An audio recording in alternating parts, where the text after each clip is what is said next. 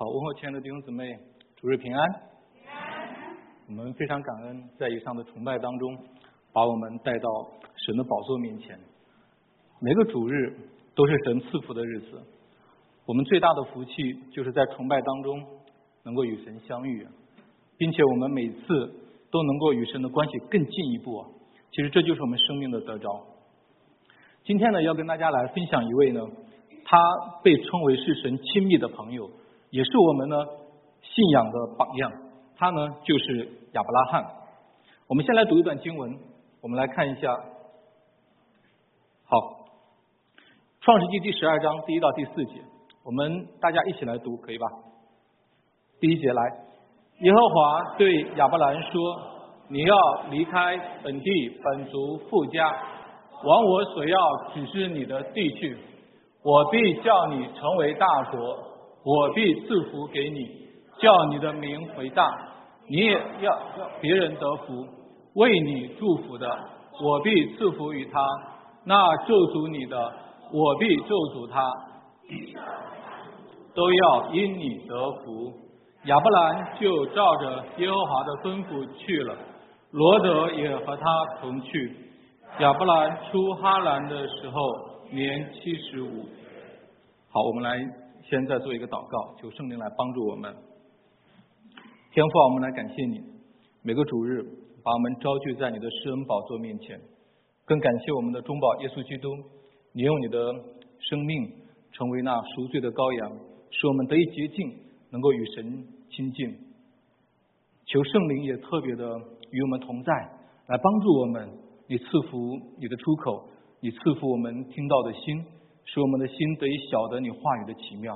求主的话成为我们的力量，成为我们的医治，成为我们的帮助。谢谢主，祈求祷告，奉耶稣的圣名。我们刚才我们读到这一段呢，我认为是呃非常伟大的一一处的经文。神借着亚伯拉罕 开启了一个新的世界。神呼召亚伯拉罕呢，他是先要赐福给他。然后呢，又要让他成为祝福，并且是要成为万族万国的祝福。那我们再来看一处经文哈，我们就能够看到神对亚伯拉罕的这段话，其实跟我们今天也有非常密切的关系。我来给大家读一下加拉太书哈第三章，说：所以你们要知道，那以信为本的人就是亚伯拉罕的子孙，以信为本的人指的就是我们呢。并且圣经既然预先看明，神要叫外邦人因信称义，就早已传福音给亚伯拉罕，说万国都必因你得福。可见那以信为本的人和有信心的亚伯拉罕一同得福。所以神是因为要叫外邦人得福，就先把福音给了亚伯拉罕。福音只有一个，无论是旧约还是新约，亚伯拉罕所领受的这个福音。也就是我们今天所信的这个福音，我们和亚伯拉罕呢，都是在同样的一个福里。我们是因为信耶稣而得以称义，神呢也先把这个福音给了我们，同样他也要让我们成为万民的祝福。所以今天跟大家看的这个题目呢，就是要成为呃祝福，并且要成为万民的祝福。那首先呢，我想先挑战大家问一个问题啊。我们是万国万民的祝福吗？你可能说啊，这个题目太大了，那我就把它缩小一点。如果现在让你想你身边的十个人，你挑一下，这十个人我们是他的祝福吗？我们会可能想到我的家庭，可能会想到我的邻舍，想到我的呃工作上的老板、同事或者我们教会的同工。我们想一下，我们是他的祝福吗？还是他的债主，以此来讨债的。有一位妈妈，我们有一次很多人在一起聊天，然后呢，她因为只有一个孩子，大家都说呢，哎，你可以再生一个。然后她说呢，哎，可不敢随便再生一个，因为呢，生一个来那个报恩的还好，如果生一个来讨债的，那可就完了。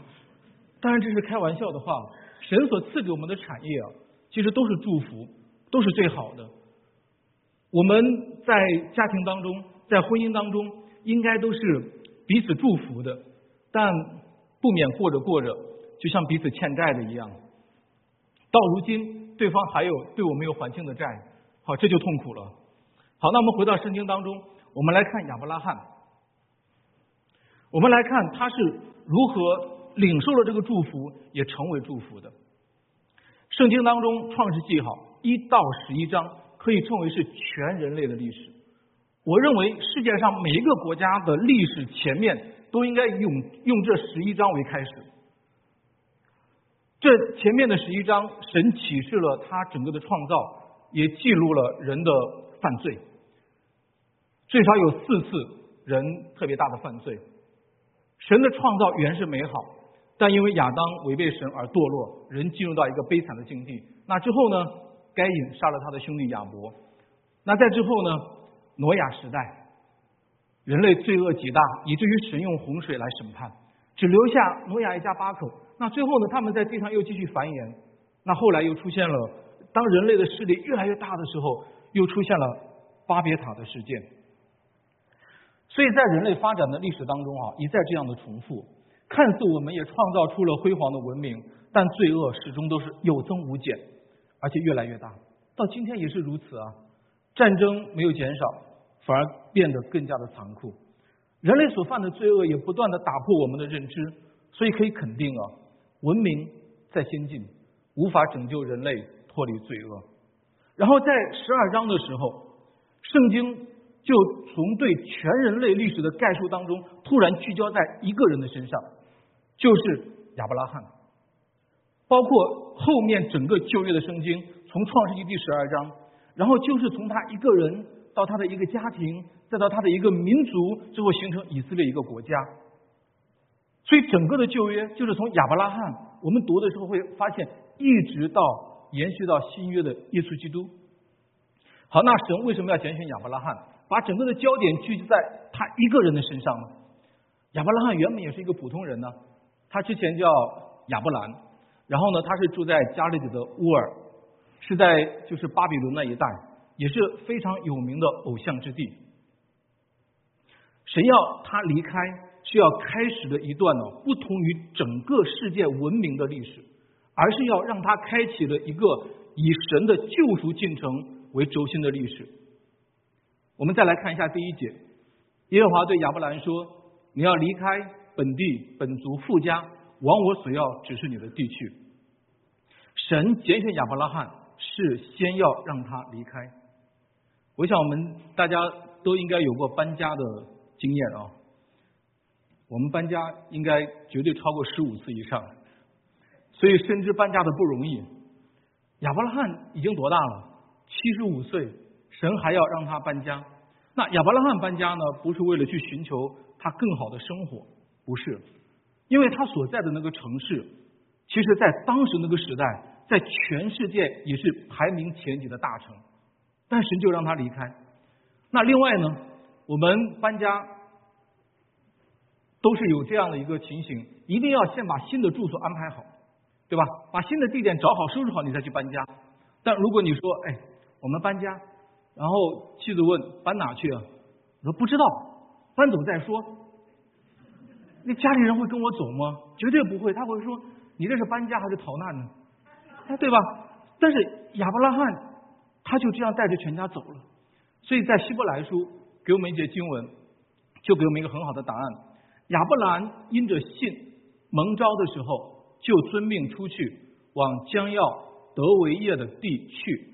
去的时候还不知道往哪里去，亚伯拉罕连新家在哪里都不知道，就这样顺服神走了。其实答案给我们很清楚，就是因着信就顺服。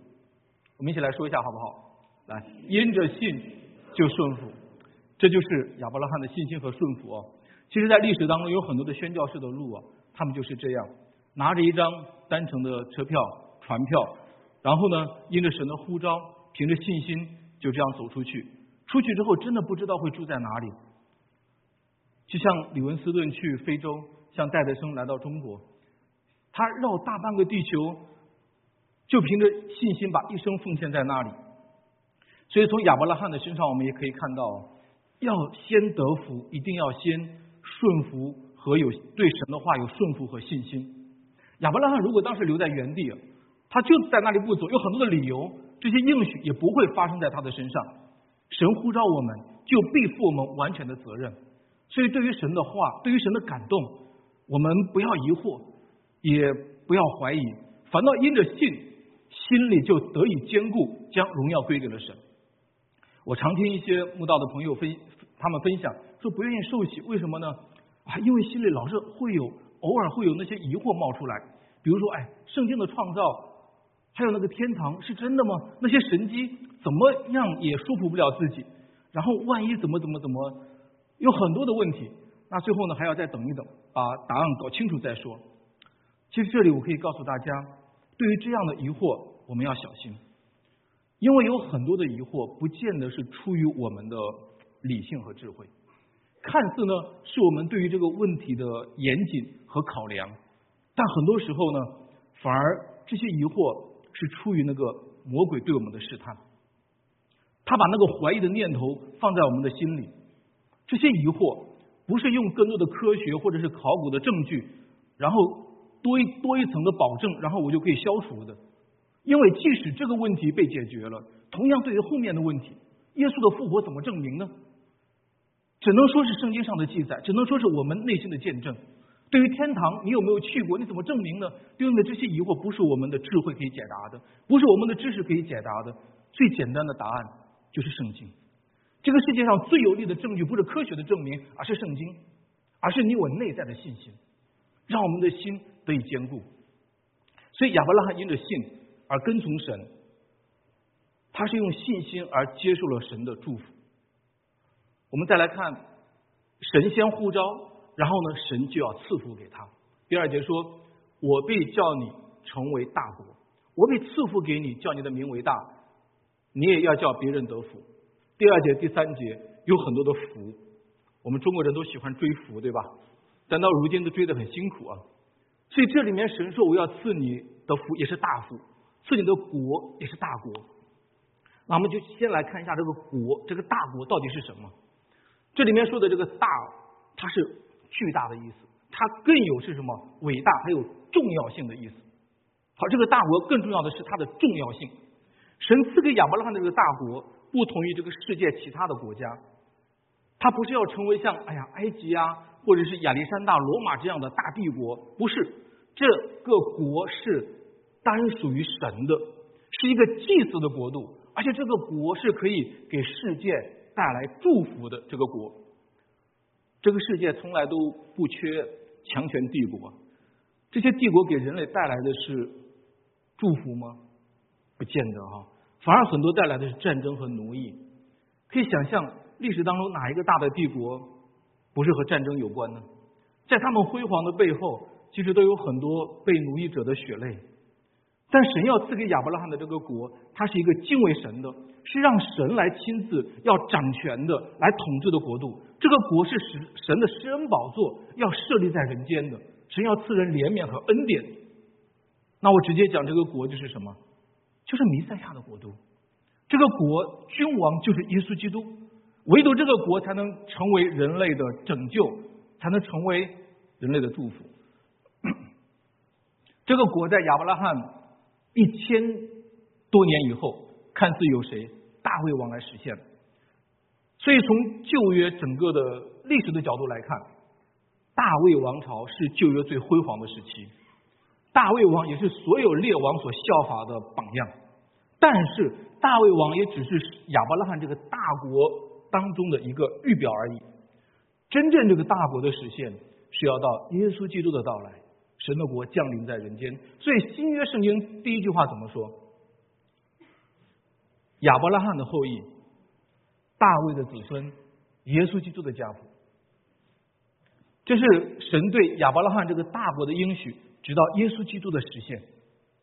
耶稣传道的时候也呼喊说：“天国近了，你们应当悔改。”所以亚伯拉罕的国和耶稣的国是同一个。我们再看一节经文，可能就会更清楚。在路加福音，耶稣怎么说？谈到亚伯拉罕的时候，你们要看见亚伯拉罕、以撒、雅各和众先知都在神的国里，你们却被赶到外面，在那里必要哀哭切齿了。然后从东、从西、从南、从北，将有人来在神的国里坐席。在耶稣时期啊，以色列人还在盼望着那个地上大卫荣耀国度到来的时候，耶稣就说：“你们根本就不知道神当年赐给亚伯拉罕的这个大国到底是什么。”反而你们这些不认基督的人，不认我耶稣基督是基督的人，反而被关在亚伯拉罕的这个国门以外，在外面要哀哭切齿。那你们更不明白，在当年神借着大卫建立的这个荣耀的王朝，它到底启示的意义是什么？也不认识神在旧约一再借着众先知所启示的这个弥赛亚的国度到底是什么？所以有人会说，亚伯拉罕。离耶稣相差多少年？两千多年，怎么会在同一个国里？我们再来看一节经文。好，这上没有，那我就读给大家。当时，哦，在下面二十节，路加福音实际上二十节，法利赛人当时就问：神的国几时来到？耶稣说：神的国来到，不是眼所能看见。人也不得说，看哪在这里，看哪在那里，神的国在哪里？就在你们的心里。所以耶稣说的这个地方说，这个国就在我们的心里。那这个国到底是什么？如何体现出来的呢？好，我认为这个神的国，它就是神的主权，他的统治，他的能力在我们的心里得以彰显，在我们的身上得以运行。我再说一遍。神在圣经当中所说的这个国是什么意思？就是他的统治、他的主权、他的能力在我们的心里，在我们的身上能够运行。大家还记得我们的主导文？我们在天上的父，愿人都尊你的名为圣。然后呢，愿你的国降临。这个国降临，降临在哪里？成为神国的百姓，不是因为地理的改变，也不是因为我们名称的改变，而是。更不是就当时耶稣那个时候那些法利赛人所说的行了割礼就是亚伯拉罕的子孙，这些都不是，而是神的能力、神的统治在我们的心里，让他来掌权。弥赛亚在我的心里能够做王。这个国度在今天的发生，也不是单单在这个礼拜天，也不是单单在这个教会，它是超越时间和空间的。所以，我们和四千年以前的亚伯拉罕也可以说是同在一个国度里。在历史上，曾经有很多的人呼喊说：“来吧，我们建一个荣耀、理想的一个国度。”最后呢，很多的建造其实都成了巴别塔。每次新王上台，他都会说：“我们要创造一个新的时代，要创造新的历史。”但之后呢，很多就没有之后了，就只有他自己，只要他做王就好。所以这个世界，他建立的国度，牺牲很多的百姓。但是耶稣基督他来建立的这个国度，他是亲自为他的百姓而牺牲，这是不一样的。历史上也有很多的人这样说过：“神的国在这里，神的国在那里，你跟我来吧，我可以带你去伊甸园，我可以给你一个天堂。”耶稣特别提醒我们，不要听这些地上的谎言。他们说天国在这里，天国在那里，不要信他，不要跟他去，不要跟他去建立神的国，就在你们的心里。所以，我们的姐妹们。啊，特别是没有还没有结婚的姐妹们，可能你们会常听到有人说：“哎呀，跟我走吧，我给你一个幸福的天堂，我给你一个幸福的家。”这话很危险。我们的幸福不是他给的，如果你这样去追求的话，将来一定会让你失望。当神的主权、当神的统治、当神的那个全能在你的心里能够自由运行的时候，那是真正的幸福，那是真正的喜乐和平安。这就是愿你的国降临，愿你的旨意行在地上，如同行在天上。在地上，在我们的心里；在地上，在我们的中间，神的国就临到我们了。耶稣在被审判的时候，他也启示说：“我的国不属于这个世界。”所以，基督徒啊，我们在任何的时候都能知道自己只归属于一个国度。这个国度在旧约有形的看见就是以色列。在新约有形的看见就是教会，这是一个分别为圣、单单属于神掌权的国度。所以，我们当生活在这个地上的这个国和心里的这个神的国发生矛盾的时候怎么办？我们只归属于一个国，我们心中只有一位王，就是耶稣基督。阿门。地上的国都会被震动，但神的国不会，而且会存到永永远远。在旧约，整个以色列历史的发展都是为了这个大国的到来而预备的。旧约一个国家的产生，它需要几个基本的条件，对吧？一个国它需要什么？那亚伯拉罕一个人，你能成为一个国吗？你一个家，你说我立国了，这可能吗？你需要有什么？需要有人口，对吧？你需要有一个人口作为一个基础。那还有一个，你要成为一个大国，还需要什么？土地，对吧？这很重要。现在还在争夺土地啊。那还有什么呢？成为大国需要有宪法，还有一个最重要的，成为大国需要有君王，有人口，有土地，有宪法，有君王。你会发现后面神对亚伯拉罕的应许和启示一再都围绕这几个方面，包括他们出埃及，神借着摩西赐下律法，最后大卫王的兴起，整个神对亚伯拉罕应许的国度得以实现。好，那对于亚伯拉罕来讲，我们来看他神对他当时所说的这些话的时候，你要让我成为大国，人口呢？神说好，我让你的子孙将来会像天上的星星、海边的沙子那样多。这是不是神应许给亚伯拉罕的？虽然他当时一个孩子都没有，但神却说，将来你的子孙要像那么多。他的妻子早已过了生育的年龄，那土地呢？神说我要赐给你迦南地。你从这个地方走出来，带你到迦南，然后呢，到迦南地，凡你眼睛四东南西北四面观看，凡你眼睛所看之地，我全赐给你了。虽然当时亚伯拉罕还只是住在帐篷里，在迦南他依然居无定所。当时迦南人住可都是住城池的，他们不是住帐篷的。连亚伯拉罕的侄子罗德都在索多玛买了房产，但亚伯拉罕全家。依然还是在迦南漂流，以至于甚至到他妻子去世的时候，亚伯拉罕都需要在别人的手中买一块地来安葬。亚伯拉罕一直到死，他在迦南地留下的是什么？就一块墓地啊！但神却说这些都是你的，弟兄姊妹。因此啊，亚伯拉罕如果他不是盼望那个神的国，他不是盼望那个神所应许的。他心中如果没有神国度的这个确据的话，他岂不就是世界上最愚蠢的人吗？他得到的是什么？比方说，我跟你应许说，哎，来，你搬家跟我走，我会让你成为世界首富，你愿意吗？肯定打个比方啊，如果是真实的话。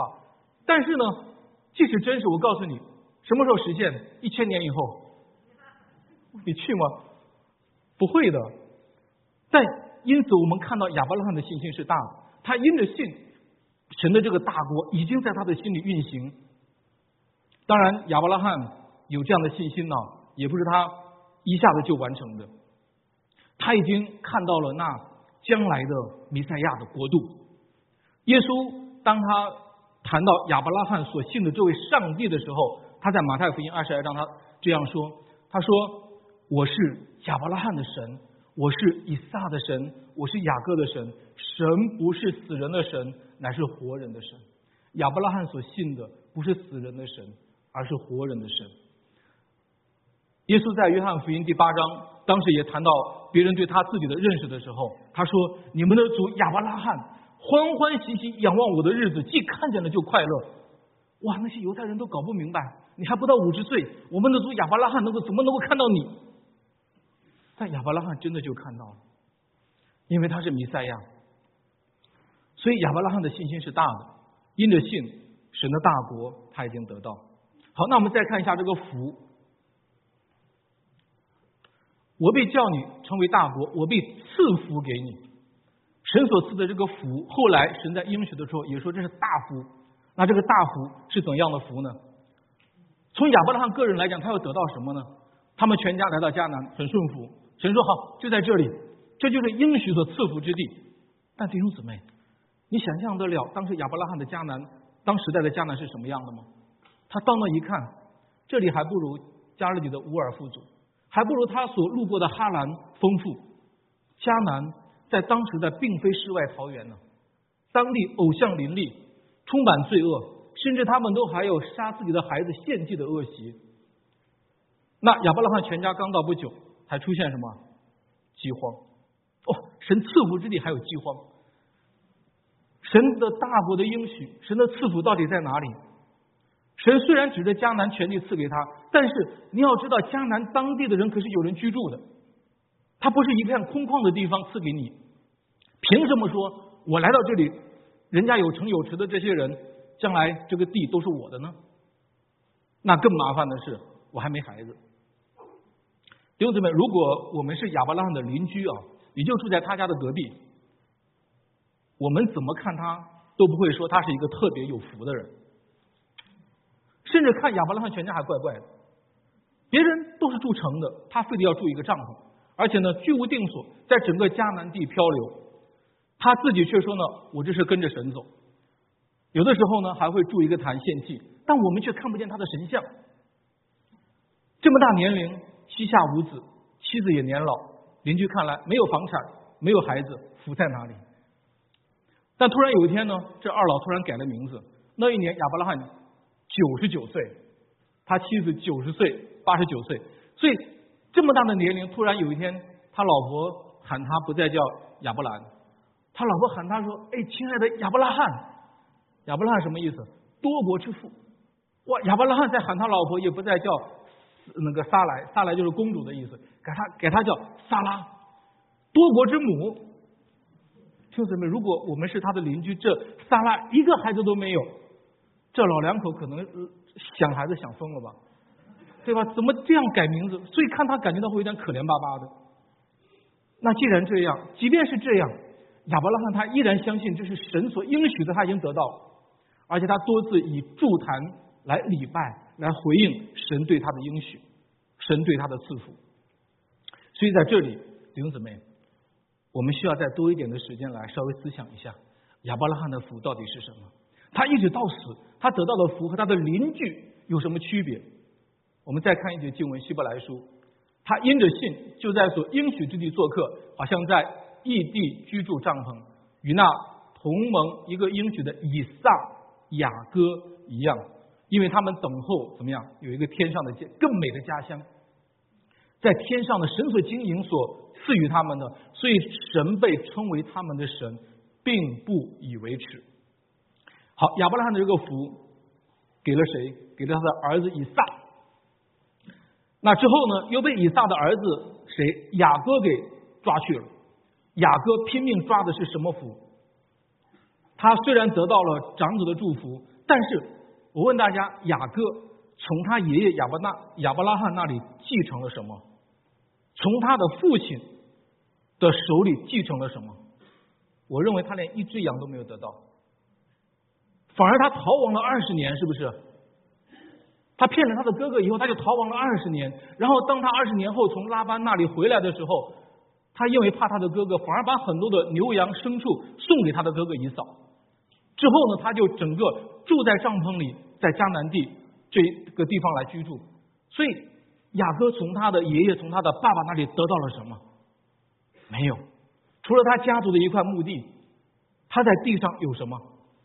他的盼望是什么？雅各一生都在抓，他没有从他的父亲、爷爷那里继承地上的产业，他抓的是长子的祝福。这个福就是神赐给亚伯拉罕的。所以弟兄姊妹，这样的福，我们愿意抓吗？如果神说：“哎，天堂是真的，耶稣说你只要信，就赐给你永生，就可以和亚伯拉罕在他的国里一同坐席。”但这些都不是凭眼见的。是要凭信心的，这样的福你抓吗？几乎听不到啊！所以你看，在十一十一希伯来书十一章十六节，神说：“所以神被称为他们的神，并不以为耻。神都以这样的人、这样的信心为荣耀。当然，他们在地上也是非常富足的。”反而从他们的经历当中看到，他们所得的这一切地上的富足，都不是他们自己赚来的，反而让我们看到，当我们跟随神，凭着信心去抓住神那个属天的福的时候，神在地上也就大大赐福给我们。我们只要凭着信心和顺服来跟着神的带领。所以亚伯拉罕、以撒、雅各所信的、所得到的福，是在天上那个永恒的福，那是一切福的源头。这个福可以给人类带来救赎，是有永生的福。这个福，他们所盼望的，就是在弥赛亚的国度里面，能够与神永远同在的福。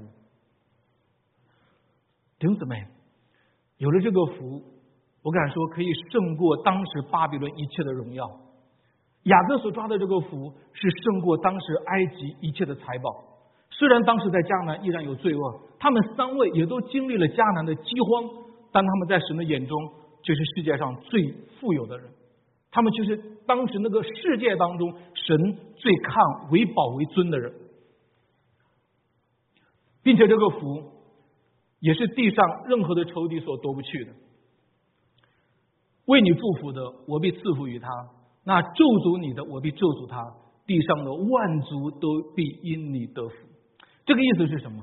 哎，亚伯拉罕，凡是得着这个福的这群人，你的朋友就是我的朋友，你的敌人就是我的敌人。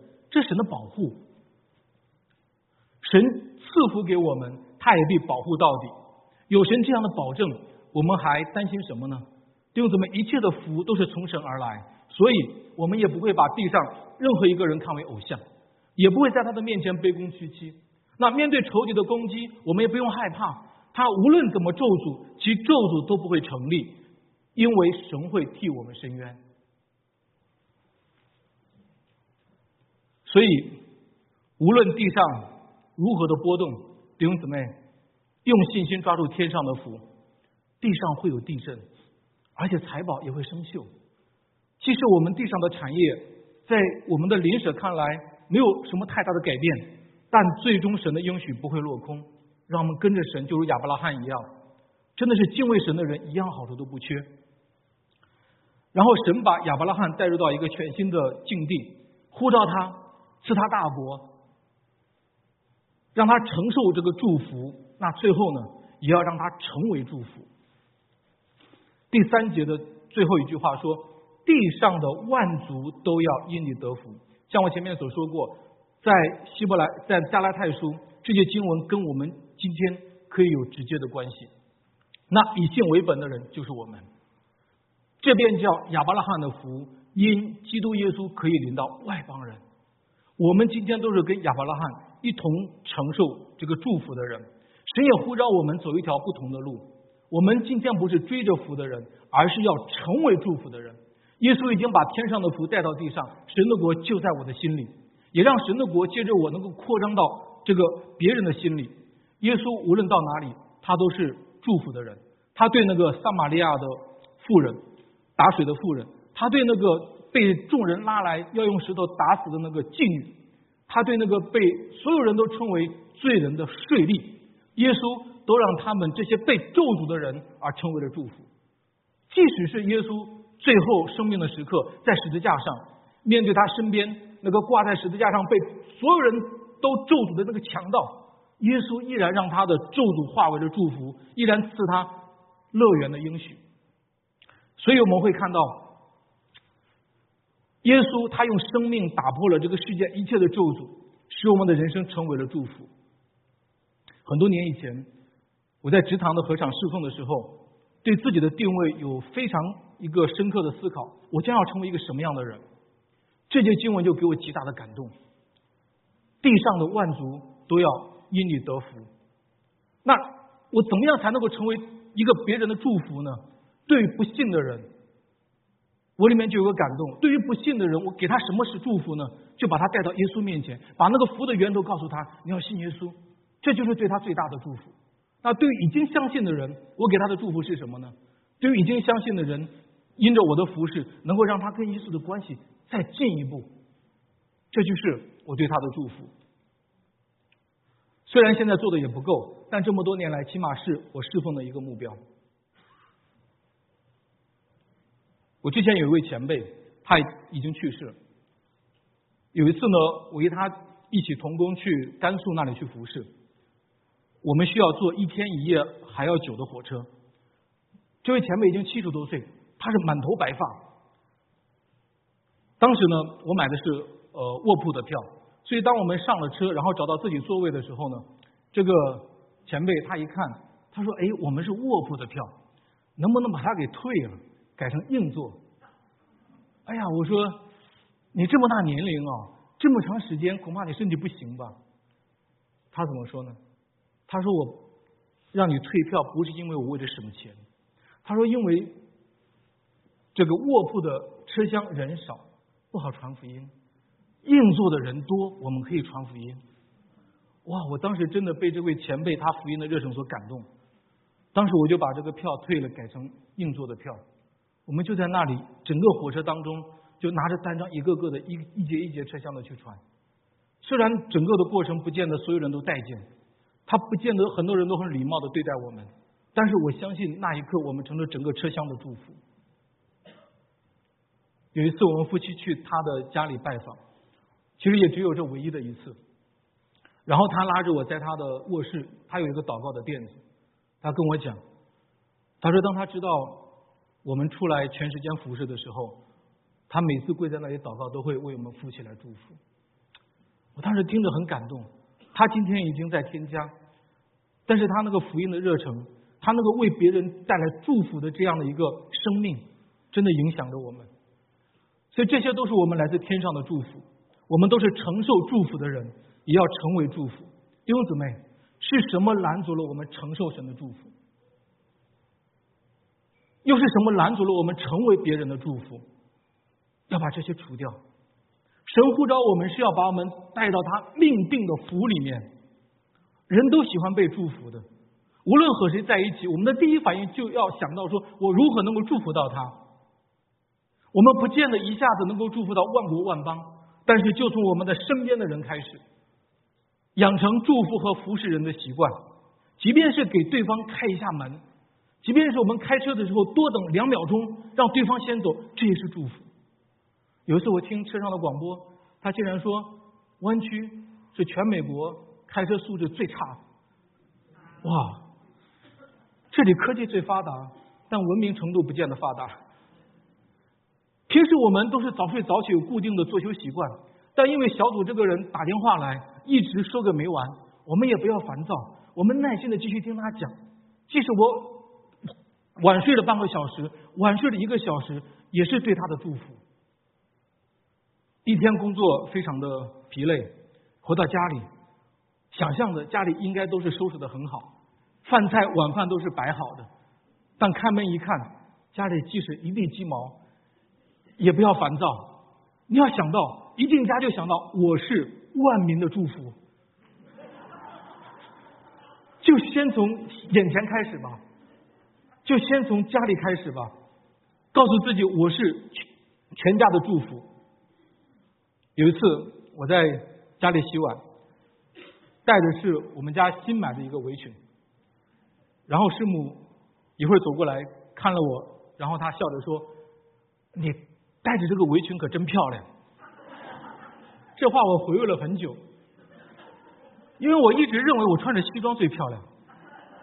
他说你戴着围裙最好看、最漂亮，虽然那个围裙有点小，所以姐妹们可以照着你老公的身材买围裙，但一定要再再多夸他几句。好，我们看到亚伯拉罕，他顺服了神的呼召和应许，就成为了整个世界祝福的人。虽然当时。在迦南，他没有城池，他没有孩子，但他仍然坚信神的话。虽然迦南在当时，哎呀，遍地都是罪恶，甚至时不时还有饥荒，但他深信这是神赐福之地，神也就是要在这个地方设立他的赎罪的祭坛，神的会幕就是要在这里安置，因为神要在这里与罪人同在，神的诗人的宝座要设立在其中，这地。必称为万国祷告的殿，耶路撒冷必成为万国万民的祝福。今天我们都是以信为本的人，我们都是亚伯拉罕的子孙，我们也都在这个大国当中一同得福。我们和亚伯拉罕也都有同样的一位君王，就是耶稣基督。神的国已经降临在我们的中间，已经降临在我们的内心。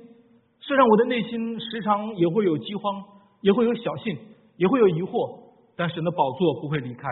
圣灵与我们同在，让我们成为那君尊的祭司。我们只要顺服，我们只要相信，进入到神给我的命定当中，因为神呼召我们是要先祝福我们。福不是我们追来的，反而是神赐的。福是追着我们的。其实祝福别人不需要我们有多大的能力，因为那个祝福的源头是来自于上帝。给别人东西可能会越来越少，但是给别人祝福会越来越多。反而你能给别人带来祝福，也是我们生命成长的一个见证。我们不是一直在要，我们可以给。我们来到这个世界不是为讨债而来的，我们不要成为讨债的人。圣经反而说，我们都是欠债的人，大家记得吗？保罗说，对不信的人，无论是希腊人、希利尼人，我都欠他们的债。对于不信的人，我们欠他福音的债。那对于弟兄姊妹呢？凡事不可亏欠人，唯有彼此相爱，到常以为亏欠。那对已经信主的弟兄姊妹，我有我们有彼此相爱的亏欠。所以，当我们祝福他人的时候，我们其实也就祝福了自己。祝福越多，自己得的福气越多。祝福他人的时候，也给我们带来生命的影响力。所以，神说。你要祝福万族万国，弟兄姊妹，我们的格局需要再大一点。今天神要通过我们祝福我们的家，祝福我们的教会。我非常感恩，其实我们的教会已经每年都会祝福很多个国家。即使像现在的土耳其的地震，我们依然心想如何才能够更多的祝福他们。但是我们对比神的这个应许万国，我们依然还差得很远。我们更多的为我们的教会祷告，为自己祷告，更多的参与到这个祝福的行列。我们也相信神也必多多的加给我们，多多的赐福给我们。感谢主，我们大家一起来祷告，求神来赐福，也求神让我们成为祝福。天父，我们感谢你，谢谢你给亚伯拉罕这么大、这么美、这么多的祝福。你所祝福的，最终你也必要成就。你带领亚伯拉罕进入到那流奶与蜜的迦南地，虽然凭眼睛所见，我们会有软弱，会有小信，但其实你的祝福将来必要临到。我们今天在这个世界有你的呼召，有你的祝福，但是主啊，我们依然承认我们有小信，我们有退后，我们有软弱。主啊，就求你，求你给我们力量，用你的话语来扶持我们。让我们丰丰富富的得着，让我们从我们身边的人开始成为他的祝福。谢谢主，你赐福我们的教会，也成为万国万民的祝福。祈求祷告，奉耶稣的圣名。